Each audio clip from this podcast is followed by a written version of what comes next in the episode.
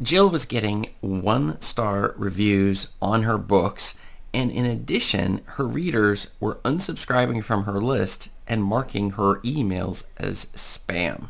So maybe people and her readers just hated her, or maybe not. And that's one of the reasons why in today's video, we're going to discuss 3 things readers hate, and number 1 might surprise you. This is Chris Baird from selfpublishingmadeeasynow.com, where self-publishing doesn't have to be so hard. So the thing is that Jill, she's a writer in New Mexico, and she writes 2 types of books. She writes cozy mysteries, you know, the type that have like cupcakes on the front and they're trying to solve these mysteries.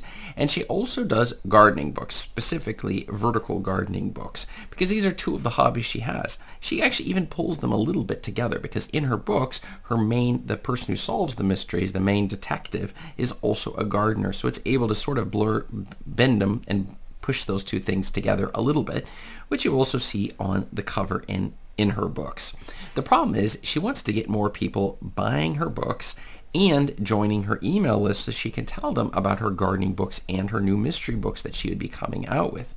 The challenge and the reason why she wasn't able to get this to happen was that she was getting terrible reviews, and in addition getting these complaints that were coming in as spam for the emails she's sending out for people who joined her email list. And she was getting them to join the email list by giving away a freebie in her gardening books of a little reference guide to how to get your vertical gardening going, and also on her cozy mysteries by having a short story that she gives out. And then when they would join, they would get onto her email list so she could market and tell them about her latest gardening and cozy mystery books. The thing was, she was talking with her friends and they were doing a lot better. They weren't getting the same level of hate, and they weren't getting these 1-star reviews she was getting for the formatting issues on her book. And so she began to wonder that maybe she wouldn't even, if she continued getting this, it wouldn't even bother to put out additional books on the cozy mystery or these other books if people were really just going to hate whatever she put onto the market. And that was an issue that Jill was facing here. And she began to doubt a little bit upon whether she herself was even good enough as a writer to get her books onto the market. So she came up with some plans. The first thing was she decided to take her Word document and make a few minor adjustments and send it back through Calibre in order to get it done for free as an ebook, where it would just do the automatic formatting and putting in an ebook. Now, she had of course done this before. She'd also used, I think it was Draft2Digital in order to automatically put it through their thing. No, it was Smashwords when that still existed, through the meat grinder, and then it would spit out an EPUB version that she could put onto Amazon in order to get her book formatted for free. So that was her first thing. The problem was the end result was still had the same formatting issues, both the bullet points and all this extra text. Word adds a lot of stuff, and these free programs do not have the ability to properly get that formatting done, so people were complaining. The second thing she just decided to do was, when she would send emails out, she would just mark it gardening or cozy mystery in the subject line, hoping that maybe that would stop people when sending out these mass emails to her email list, that they would stop them from complaining about the emails that she was sending out as spam. But that also had no impact whatsoever, and she was really starting to get a bit demotivated at this point. So the thing is that she had read one of my blogs, and I was commenting a little bit on this exact subject of improper formatting, and she saw I was giving away a free checklist, my free self-publishing secrets checklist, and so she decided to check it out. It's the one you can find right below in the description there. And as she was going through this checklist, she realized she was doing a number of things completely wrong. And that made a little bit of a shift to realize that, wait, maybe it isn't because people hate her, the 3 things that make your audience hate you, but rather it was something else that she had been doing. And so the first thing she came across was this idea of poor formatting.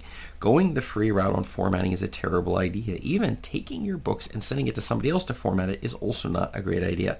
The best strategy is doing the formatting yourself, and in particular using a tool called Juto, which I offer a course below in the description that shows you exactly step by step how to go through using this tool to get your book easily and quickly into all of the formats you're going to need to do, where you just go step by step and free access to the secret forum that goes through how to do this, where we discuss to make sure 100% get it formatted correctly.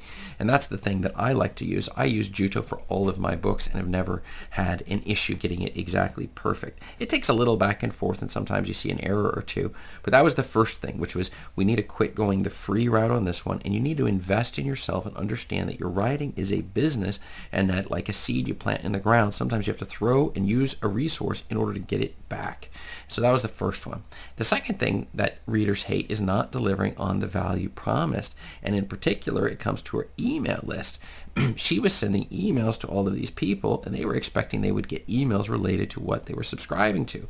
So if it was the cozy mystery books, they didn't want to hear about gardening. Even if inside the books, her cozy mystery book, she mentions gardening, that's not close enough. These are two separate audiences with two separate problems, and the end result is you water down your authority in either of these areas by trying to hit these niches at the same time. And I commented to her that a better strategy is to break it into two separate pen names, and you simply have two separate email lists. So when we email people and they get an email from us, they know exactly what is going to be inside that email. And this is one of a very powerful tip that so many authors make a mistake when they're trying to write books on so many topics. Just choose different pen names for each of the niches. Even if you personally wrote every book, it's okay. You can have two separate niches. We do not target those audiences with the same material for both of those things. Otherwise, they're going to mark us as spam. And then the final thing, it was the delivery on value, because I noticed that in some of her books, she commented on what the books were going to be about, but then in terms of the actual content, especially in the gardening niche, it didn't actually give the information that she promised in the front.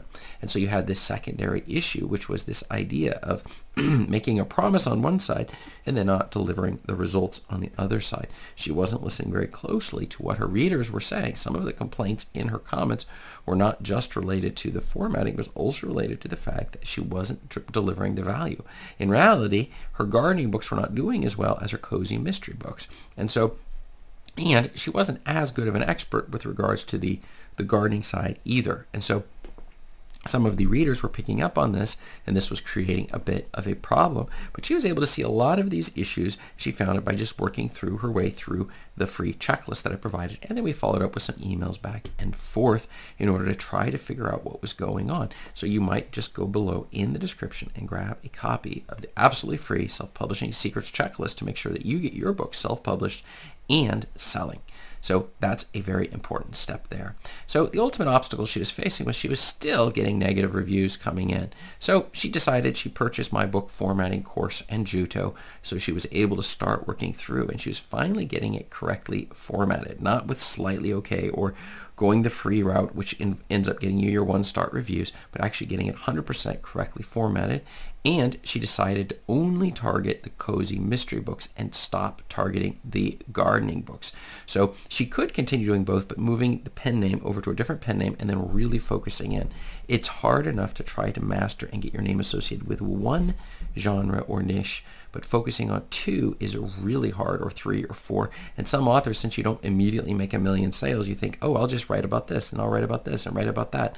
You're writing about so many things. It's going to take, as I always tell you all, 3 to 5 years if you're just hunkering down and focusing on one niche. 10 years to make a killing, 3 to 5 years to get things really going. Assuming we've got things are being formatted, we're taking the feedback from the comments that we get from people, we're fixing that in our new books, we're continually implementing the strategies that I teach on this channel in order to make sure that you're doing everything necessary to get your book not only self-published, but also selling and holding that focus. And so she was doing that. And what happened was she noticed people quit unsubscribing at the rate that she had seen them unsubscribing. We're still always going to get the unsubscribers, but now it was a cozy mystery email list. So all of the newsletters were on that subject. Anybody who wasn't interested in that would unsubscribe. And the cozy mystery people were very excited to see about her new books. And so she started seeing these negative reviews. They stopped going because the formatting was correct. She stopped getting the spam comments because that was also under control, which is fantastic. People will still mark you as spam. As long as you're sending out an email on a weekly basis, people won't forget who you are, and they will be okay with it as long as you hold the focus and always deliver value to your target audience. But my question for you today is, have you experienced hate from your readers? If you have, write yes below in the comments. And if you've never experienced any hate from your readers, write no below in the comments, because I want to hear exactly what challenges you're facing. Thanks.